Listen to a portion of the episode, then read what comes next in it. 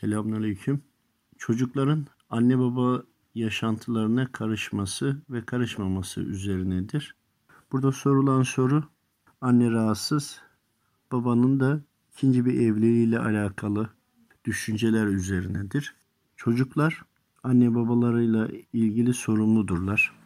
Hele ki anne baba yaşlanıyor ise bu sorumlulukları daha da artar. Ve anne babaya davranışlar üzerine Allahu Teala'nın merhametini kazanırlar veya kaybederler. Burada imtihanlarla dolu geçtiği için hayatımız imtihan bittiği an ölmüş olmamız gerekir. Son nefese kadar imtihan devam eder.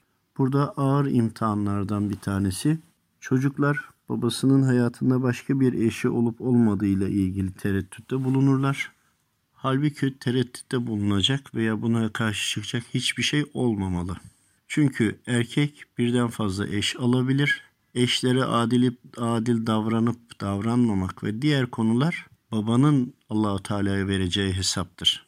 Çocukların bunlarla ilgili müdahalesi söz konusu bile olamaz. Kaldı ki eş, kadın rahatsızsa eğer baba eşini sokağa mı attı yoksa aynen sahip çıkmaya devam mı ediyor? Eğer eşi sokağa attı veyahut da sorumluluklarını yapmıyorsa çocuklar babanın yapamadığını yerine getirmekle yükümlüdür. Baba hem rahatsız olan eşe sahip çıkıyor.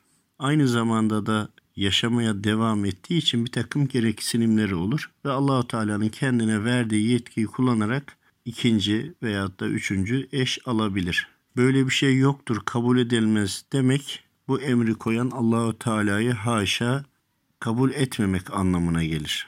Onun için kesinlikle ve çok dikkatli olmak gerekir.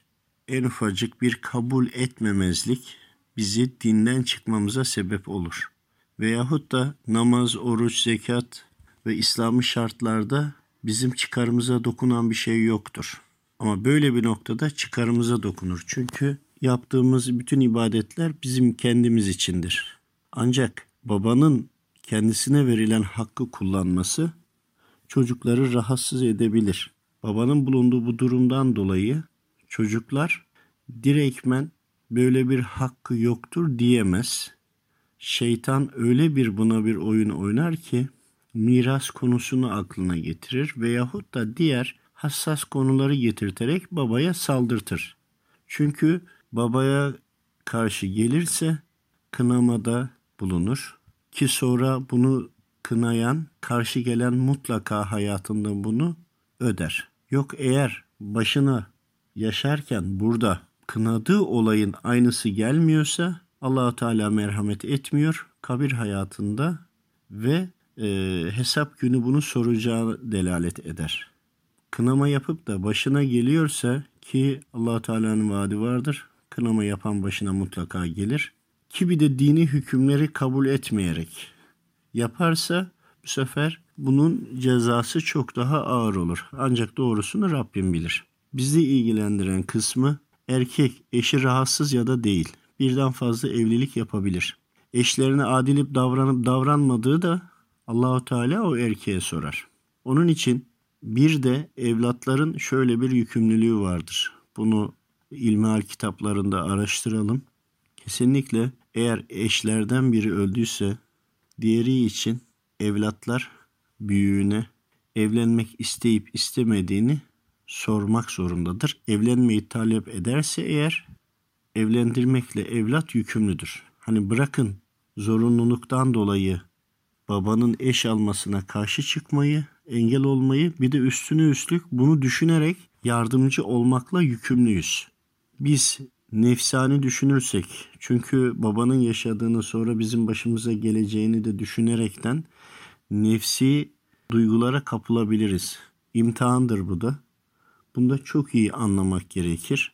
Babanın birden fazla eşi varsa ve biz bunu anladıysak bunu deşifre ederek veyahut da rencide ederek hareket edersek bu da Rabbimin gücüne giderse eğer Rabbim bunun hesabını en ağır şekilde isterse sorabilir. Onun için ne ekersek onu biçeceğiz ve babanın birden fazla evlenmesine karşı çıkarak ve engel olunduğu, olunarak babayı zor durumda düşürerek olur ya babanın diğer ihtiyaçlarını karşılamasına engel olarak babayı da zinaya sürüklemiş olabiliriz. Bu sefer bunun tam tersi yapmamız gerekir.